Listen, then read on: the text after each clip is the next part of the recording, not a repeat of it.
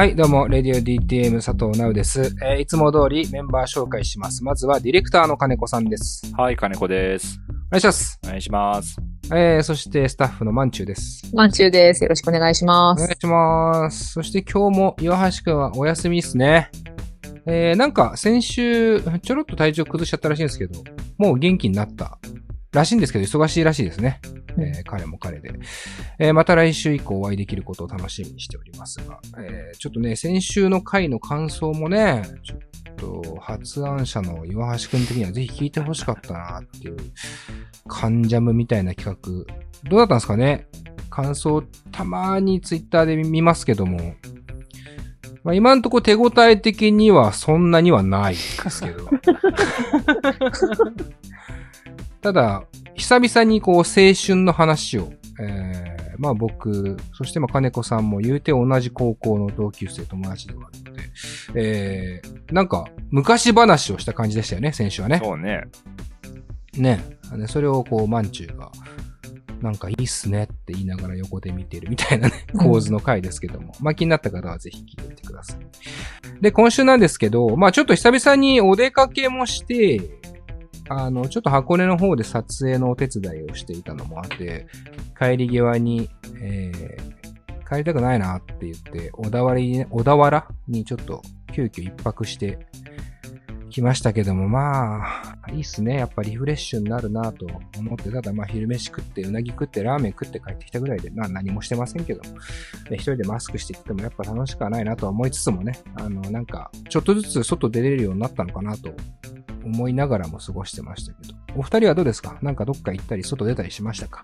金子さんなんかどうですか？うちは大したことではないですけど、結婚して1年経ったんで、わおおめでとうございますそんなに経つっけ？おめでとうございます。は結婚記念日は何月何日なの？い。6.20だね。あ、おーそうね。今日26日収録なんで。あまさに1週間前ですね。おめでとうございます。そうそうそう。あ、じゃあキース・ジャレットのレコード送っときますね。もう何2枚目になっちゃう。何枚送んのお前。2枚目になっちゃう。それで、まあ、飯だけ食べに行って、みたいな。うん。おうそうそう。あ、ちょっとディナーを。そあ、いいじゃないですか。う。で、なんか新しいこと始めようっつって、うん。リングフィットアドベンチャうん。おうーを買って、うん。俺はあんまやってないけど、うちの奥さんは結構頑張ってやってますよ。うわおへえ、幸せトーク。いいなぁ。ニヤニヤするないや、ほんとね、俺一番好きなのこの話をしてる時の、ま、あの、マンチュの顔ね。ぁ。え、だって、すげえ楽しい。ニヤニヤ聞いてんのよ。うん、いいよね、でもね。幸せそうで。何よりですね、本当に。えー、マンチュはどうなんですか？私は、そう、緊急事態宣言明けたんで、うん。松江区に行きました。おー、3月末に行って以来。女子。それぐらいです。なんかない？失敗とかしてない？大丈夫？いや、今もうすごい、だから、今私、一番目がバッチリしてる時。ああ、そうなんだねですね。確かにそうかも。そんな感じする？うん。なんかいつもよりそんな感じしません、今日、今日私だからアイラインまでちゃんと入れてるんですよ。あ、そうなんだね。そう。でもごめん、わかんないでしょ気づかなくて。わかんないでしょうけど。カフェですか、ここ。いいですね。なんかゆったりしていって。てか、お前、お前って言っちゃったけど、まんちゅうはよ、なんで収録前にさ、家庭菜園がとか言って振っといてさ、急に松江区に切り替えるわけ。ちょっと混乱するから。いや、なんか、うん。なんか金子さんが幸せトークしてる間にうん。思い出しちゃった。あ、そうあ。私松江区行ったじゃんと思って。などのタイミングで何を思い出してんだよ。えー、家庭菜園もやってんでしょ？やってます。バッ何チリ。何を育ててるんですか？今、サニーレタスとうん。インゲン豆を育ててます。えー、もうじゃあ、育ってんの？結構。いや、全然まだ実がなるほどでもないですし、うん。芽が出たって感じです。なるほどね。まあ、家庭菜園にはね、いい季節ですからね。暖かくなってきて。え朝、朝の番組ですかね。本当に日曜朝の。はい、えー、今週も結局まあ小田原には行きましたけども、ほとんど家は出てませんので、えー、そういう意味ではテレビばっか見てますけども、あれを見た方いますか？まっチャンネル。あ、俺録画してるけどまだ見てないんだよね。ああ、そうなんだね。えー、マンチュはどうですか？なんか家の人が見てたような気がします。家の人って。旦那でしょ？そうそうそう。幸せトーク聞かしてよ、マンチュの。あのー最近、こう、松本人志さん、ダウンタウンのまっちゃんが、ね、あの、キングオブコントの会っていう大きなコント番組やったりもしてますし、えー、まっチャンネルは、前回、去年かなもうやっていた番組で、まあ、まっちゃんがこう2時間弱のこう特番の中で好きなようにお笑いを追求するみたいなタイプの番組なんですけども、えー、今回、えー前回もね、女子メンタルつって、えー Amazon プライムビデオの、まあ、コンテンツにあったドキュメンタルっていう、こう、芸人同士がとにかく面白いことをやり合って笑かし合うと。で、最後まで笑わずに人を笑わし続けた人が優勝みたいな、まあ、ちょっと芸人お笑い、こう、サバイバルゲームみたいなのがあるんですけど、ドキュメンタルって。それの女子バージョンうん。をマッチャンネルでやってて、女子メンタルって言うんですけど、しかもそれを芸人、お笑い芸人さんではなく、いわゆる女子タレントでやるっていうのを、まあ、マッチャンネルのえー中でね、えーやっていて、えーまあ、前回のやつもね、ちょうど今 TVer で見れるんですよ。うん。あの、今回多分特番でやったから、合わせて前回のやつも、えー一気見的なことができるんですけど、まあ、まだ見てないっていうことなんで、あんまネタバレをしないように、えー話しますけど、前回、これな、どう前、これ一個だけ言わせてください。前回、早々に敗れてしまった方がいるんですけど、これはどうしてもネタバレになってしまう申し訳ないんですけど、えー浜口京子さんなんですね。えーこれね、僕めちゃくちゃ残念だったんですよ。うん。まあ、ドキュメンタルでいう千鳥みたいなさ、その、笑っちゃう人。あうん。笑かそうとはしてるんだけど、笑っちゃうからアウトになっちゃうっていうタイプ。なんですけど、今回の女子メンタルにリベンジで浜口京子来てるんですけど、マジで一人だけ本物混じっちゃってますね。完全に。どういうこと本物って何？ど、ど天才です。これだけはね、言いたい。マジでレベチだった。一人だけ。まあこれが優勝するかしないかっていうのは、また話が別の話。それこそ前回も浜口さんはすぐ、えー負けちゃってるんでね。まあそれとそれは別なんですけど、ちょっと今タレント界で一番面白いっすね。浜口京子。そんなに。やばいっす。これは必見です。あの、え浜口京子さんって、アニマル浜口さんってお父さんが有名でしょ？気合だ気合だ気合だの元レスラーのね、あアニマル浜口さん。その娘さんでオリンピックのメダリストでもあるっつって、ちょっと天然うん。ほんわかしたうん。形で、まあ、キャラクター出てきて、で、最近なんかそのほんわかが行き過ぎてさ、ちょっと空回りというか、えなんかこれ大丈夫っすか？みたいな、何言ってるかわかんないっすみたいなキャラクターになってきてるんだけど、あれが、果たして、天然なのか、それとも天才なのかっていう、狭間を、しかと見届けてほしいなと思う。俺は天才と踏んだね。これはね、めちゃくちゃ注目っすね。で、今回のマッチャンネルに関しては、えー女子メンタルに加えて、イケメンタルっていううん。企画もやっていて、これはドキュメンタル同じルールなんですけど、笑かし合いという。イケメンがやるんですよ。うん。で、そこに、えー出てくる人は全然ネタバレじゃないんであれなんですけど、俳優で言うと、えー山田孝之。あー。うんで、まあ、タレントで言うと、まあ、俳優か、まあ、武田真治。お。ね。えーとか、あとね、島大成さんかな？っていう、あの、ナックス、チームナックスの若手？うん。なんかね、すごい天然っぽいキャラクターの方がいるんですけど、あと、ジョイとか。あうん。まあ、タレントとしてね、めちゃくちゃ。あと、木村昴さん、声優。ああ。結構、まあ、手だれが集まってますね、イケメンの。まあ、そこでまたね、ああ、最高だなって人が一人いるんですけど、えーまさかの出演だったけど、高橋克典ね。ああ、やばいっす。最高じゃん。やばいっす。マジで？マジで最高でした。克美じゃないよ。克典だよ。勝則ってあの、あのイイケメンですよね。イケメンサラリーマン金太郎の方だよ。マジでね、めちゃめちゃいい。なんでなんでこの仕事やれるって思ったんですか？いや、ほんとね、受けたの素晴らしいし。まあ、なんか山田、山田孝之さんはなんとか想像つくもんね。うんつくよね。うんかるうんしなんか、できそうだしね、なんか。そう、できそう、できそう。うんうん、そうなんですよ。山田孝之さんもさすがっていうかすごいんですけど、高橋克典すごかったっすね。だってこういう番組見てすらなさそうじゃないですか。うん。でも結構お笑い好きなんだと思う、見た感じ。あ、そうなんだ。結構ね、基本に忠実な笑いしてくんのよ。なんつうの、耐える側ってこっちは勝手に考えるでしょ。意外と来るからね。パンチ結構打ってくるから。それはちょっと見たくなってきたな。めちゃくちゃ面白いよ。うんでもそれあれだよね。なんか俳優同士の方が確かに競れるよね。そこに芸人の中にさ、うん。一人高橋克典さんいたらさ、割と独壇場っていうかさ、まあ、即勝ちでしょうね。その時点で面白いからっていうか。で手だれのツッコミたちが突っ込んだ瞬間全員笑うだろう。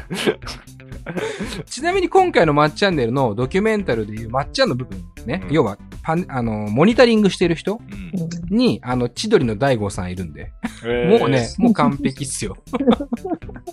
すべてを面白くしてくれて。これ、ぜひ、え多分ね、これ配信の頃まだ見れると思うので、うん。えー、まあこのまっチャンネル、えー2020も2021もね、よかったら見てほしいなという感じでございました。えー、それではお知らせを挟んで、今日も企画会議で出た曲をやりますんで、お楽しみに。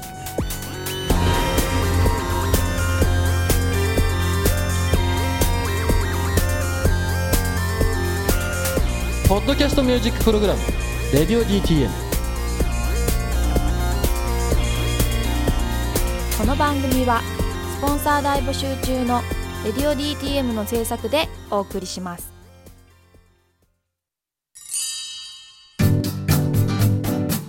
現在「レディオ DTM」では番組で流す CM スポットの枠を販売しております。毎月3万件を超えるアクセス数がある音楽番組を使って効率的にイベントの告知や企業 PR などをしてみませんか？詳しくは番組サイト内の特設ページをご覧ください。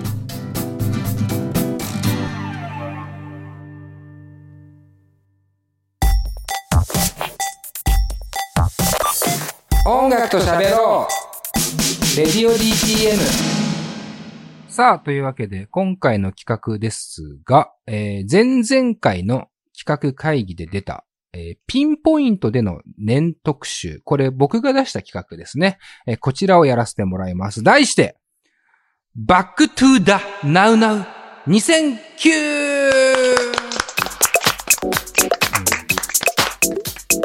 ダサいん。いいじゃん。いいね。やっぱダサくないと。そうなのよ。レディオ DTM は。あのね、かっこいいのも思いついたのよ。うん。それなりに。例えば？例えば？例えば、どんな、どんなのありましたっけ？え？どんなのがありましたっけ？テネット2009。かっこよくないよ。テネット2009やばかったっすけどね。うん、もうテネットやん。それは。まあ、あのー聞いてわかるように、こうタイムトラベル的な意味合いをね、うんて。2009とついてる2009年を振り返るんですけども、だったらちょっと映画っぽい感じにしたいな。やっぱテネットじゃねみたいな。えーまあ、逆光2009っていう説もありましたけどね。うんえーやっぱこう、バックトゥーザフューチャーがよくねって、こう、マンチューのね、それこそ言ってくれて。うん普遍性があるからね。やっぱバックトゥザフューチャーには。うんうんでもやっぱそこの、やっぱね、俺らはバックトゥーザとかつけたくないね。バックトゥーダ。この辺がちょっとこう、そうねなんつうのかな。いかにダサくするかだからね。誰の DNA かわかんないけど。なんかわかんないけど、バックドロップボムあたりの DNA なんじゃないですか。なんかわかんないですけど、その、なんか90年代ぐらいの、こう、ミクスチャー感のある、うん。ね。バックトゥーダ。で、それにつけるのがナウナウ。ダサさの境地ですよね。いいですけどね。まあわかりやすいと思うんですけども。えータイトル通り、えー2009年うん。という年を、まあ振り返っていく。ちなみにこの振り返るっていう意味合いの言葉が今あって、つって、マンチューからこれも聞いたんだけど、なんて言うんだっ振り返るっていうか、けうん。検証のために、リピートするああ。っていうのを、てねるっていうらしいです。テネットからね、そう。テネットクリストファー・ノーラン監督のテネットからテネるっていうのが。まあ、テネットが要はテネる映画だったからね。うん。うん、何回も見ないとみたいな。もうすごい世界になってきましたよね。だ元々のね、あのタイトルで言うと、バックトゥーダナウナウ2009年をテネるっていう タイトルだったんですけど、ちょっともう、渋滞がひどいなってなって、ちょっとシンプルに2009にはしましたけども。えー、まあ、テネットもね、あの、タイムトラベルをする映画ですから、そういう意味で、えー今回は、えー2009年をちょっとフィーチャーしてみようかなとうん。思っているわけです。それなんでかっつうと、ちょっとオープニングでここ1ヶ月ぐらい全く触れてませんけど、我々あの2009年6月に始めてるんですよ。レディオ DTM を。なので、実は6月に13年目に、えー突入しました。えーわおめでとうございます。す。アニバーサリー。恐ろしいね。恐ろしいね。うん。2009年6月から、えー、まあ13年目、丸12年、やりまして、12周年。ちょっとね、このコロナもあって、リモート収録していて、そんなにね、あのー今までみたいな、こう、新しいゲストバンバン呼んでみたいなことができてない状況なので、いつも通りやれてたらおそらくこの時期に、ね、ちょっとアニバーサリーイベントがあったりとか、ね、してたのかもしれないなと思うんですけども、まあちょっとそんなこともできないので、触れることもなく、静かに12周年を迎えたというレディオ DTM ですね。ただ、まあ、ちょうどそのタイミングでというわけでもないですけども、企画会議をして、えー、そのピンポイントで、えー、ちょっと年数を特集していきませんかという企画が出たときに、ああ、じゃあ最初にやるんだったらせっかくだからね、このアニバーサリー月間、うん、でもありましたし、レディオ DTM がスタートした、あの2009年を振り返ってみやしないかと。いや、いいと思う。なんか12年前ってことでしょ？うん。なんかちょうどさ、うん。振り返れるのにまあまあいい年だよね。そうだよね。ううんん。ちょうど一周、いわゆる一周ってやつですもんね。そうそうそう。うん江戸で言うと一周、一周した。そうだよね。オリンピック3回分やってるからね、俺らね。いやすごい話だなと思いますけど。えー、まあ、本当にね、2009年の頃のことなんてほとんど覚えてませんから。うん、12年前ともなれば。えー我々もちょっとこう、振り返りながらね、あ新たな発見がね、できればいいかなと思っておりますよ。ちなみに、マンチュは2009年何をしてましたか？私はもう就活真っ只中だったんじゃないかなって、あんま思い出せないんですけど。うー。うん い、い、それだけですか？そうっすね。就活しかしてなかった。な、何を、何を受けようとしてたの？ん？どんな会社を受けようとしてたの？就活っていうのは。ああ、郵便局と、うん。楽器屋さんと、うん。うん。あと、あの、あれです。なんか SE、おープログラマーみたいな。夢バラバラだね。そう、もう、すごい、どこでも入れりゃいいって思ってた。ああ、そういう時期だ。その結果どうだったの？結果、郵便局と楽器屋さんが受かったんで、おうん。初任給が良かったら楽器屋さんに行きました。なんか本当にあれだね。夢ないわ、話に。初任給が良かったからっつって、でもまあその楽器屋さん、楽器屋さんだったんだ。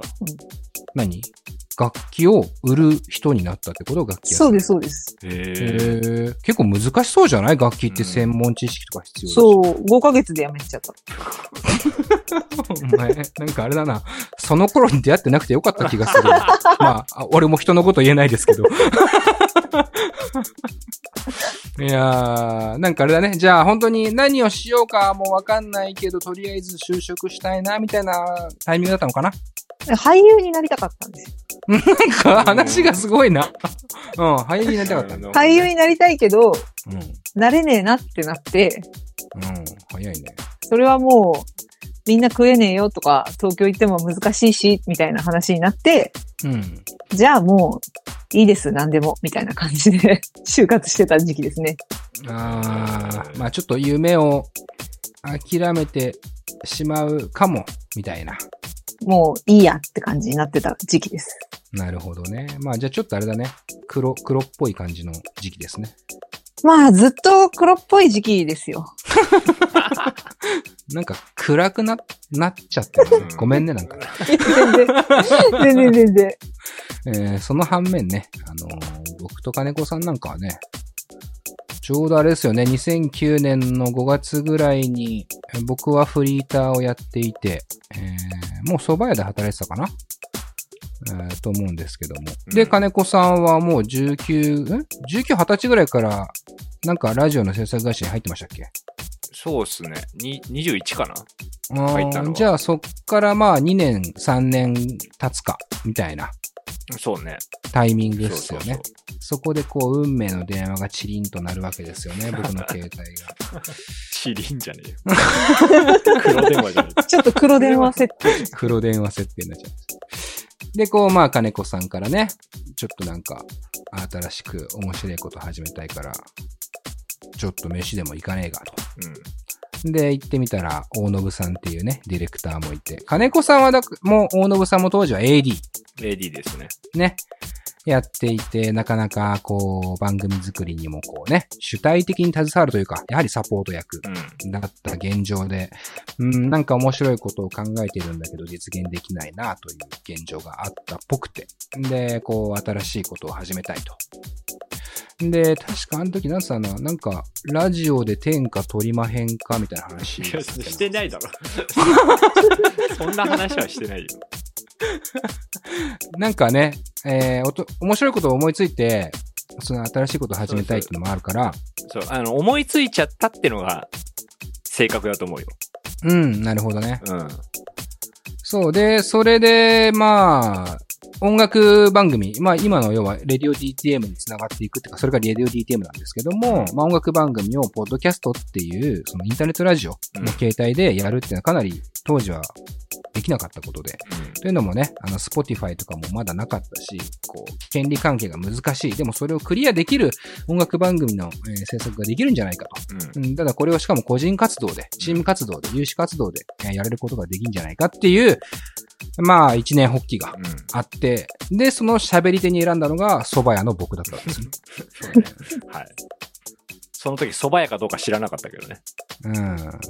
やっぱこの、あれ？あいつってアメリカ行った後、隠姿見てねえけどまだ生きてっかなみたいな、こうんう、よくある漫画の、あのすごかったやつどこ行っちゃったんだろうすごかっ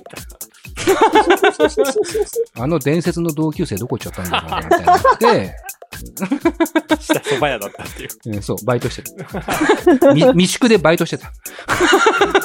簡単に見つかっ暇だからいいよってすぐ言ったっていう。た。そう。金子さんから喋り、喋、ちょっと喋んないいいよ。暇だし。暇だしって。とにかく暇でしたね。当時の僕はバンドをやってましたけども、辞めていったと思うし、うん、なんか一人でちょこちょこ音楽は作ってましたけども、えー特にやることもなく、本当に夢もなく、なんとなくフリーターをやってる時に、金子さんから面白いことやる。まあ、金子さんはね、それこそ高校の時からの友達なんですけど、その、高校時代から何かしら企画をやりたがる人で、うんあの、ライブイベントをやったりとかね、あの、大学生を集めて高校生に、えー授業をするとかね、えー企画やありましたよね。企画は好きなんですよ。そうだよね。うん。高校時代から、だって、学校内でパブリックビューイングでワールドカップのやつしようとか。うん。へえ。そうだね。やってたね、ややっててたね。ううん、懐かしい。結構ね、高校も文化的な活動が盛んな高校、僕と金子さん同じ高校ですけど、だったのもあってね。そうそう、ライブペインティングやったりとかね。ああ、そうそうそうそう。あれは面白かったね。うん、何でもやらせてくれたから。そそうだよねす。ごいよね、そうか、今考えると。うん。本当に自由だったよね。うんもちろん服装も自由で制服、制服自体がないから、うん。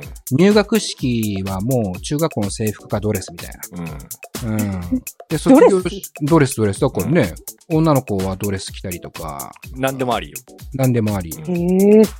卒業式もドレス着てる子多かったよね。そうね。先輩とか病じゃんの人とかいたもんね。そうだよね。ん金子さん確かふんどし1枚だったもんね、卒 業違うわ。あ違うか。そんな面白いやつじゃないよ。ひょうきん野郎じゃなかったっけ？当時でも、まあ、金子さん僕も別にひょうきんっていう感じではなかったですけど、うんこう、隅っこの方で、俺のがやばいってつぶやいてたタイプの人間ではありますけどまあ、まあまあまあまあそういう学校あったよね。そういう学校だったよね。うんで、まあそういうのを経て、まあ何年かはそんなあってなかったですけど、まあそういう誘いを受けて、えー喋れないって言われて喋ったのが2009年。で、まあ、かれこれやって12年。やりすぎだろ。うん。丸12年だからね。丸12年ね。すごい恐。ろしい。うんいやーだからそういう意味では、まさかこう、高校の友達何人かいますけど、今でも付き合ってる、こうんう、金子さんとは、えー逆に高校時代も今もそんなにプライベート遊び行ったりはしないですけども、まさかこんなに毎週のように顔を合わせて喋ることになるとはっていうのは、想像しなかったですね。うんあれですよ、同窓生との飲み会とか行くと引きますよ。ああ。子供とかめっちゃでかいからね。ああ、そうか。うん。言うて36だから、下手したら高校生の子供いる子いるってことだよね、同級生に。いるかうんな、でもいるかもしれない。18で産めば。探したいると思う。そうだって二十歳で産んだって16歳とかだから。あそうかそうかうちの周り早めに産んだ人いなかったけどね。そっか。うんでも俺らが知らないだけでいるかもしれないし。そうだね。俺は高校の時の友達何人かいるけど、全体的には嫌いだったからな。えーそんな高校生活ありつつ、まあ同窓会行くとなんか金子さんがやるとなんかこう嫌な気持ちになりますよね。その おお前とは、お前とは毎週会ってんだよな、みたいな。久々なふりするしかないみたいなね、まあまあまあねとこありますけども。まあまあまあ。いいじゃん。いやいや、だだってみんな久々なのにさ、俺らだけ毎週やってて、そんなやついないだろ、高校時代から。お前らできてんのかって話だからね。そんな友達もいねえよ、普通って思いますけど。まあまあ、ね、なんとかかんとか続けてきている今。はい。で、13年目。ということで、まあ、今日は2009年を振り返るということなので、えー、とりあえず始めたあの頃うん。のゆかりある曲を3曲聴いてから、えー、世の中のこと、音楽のこと、文化のこと、えーいろんなことを掘っていければなと思っております。えーそれでは、レディオ DTM の2009年というね、えー年とゆかりの深い3曲を聴いてから、後をお楽しみください。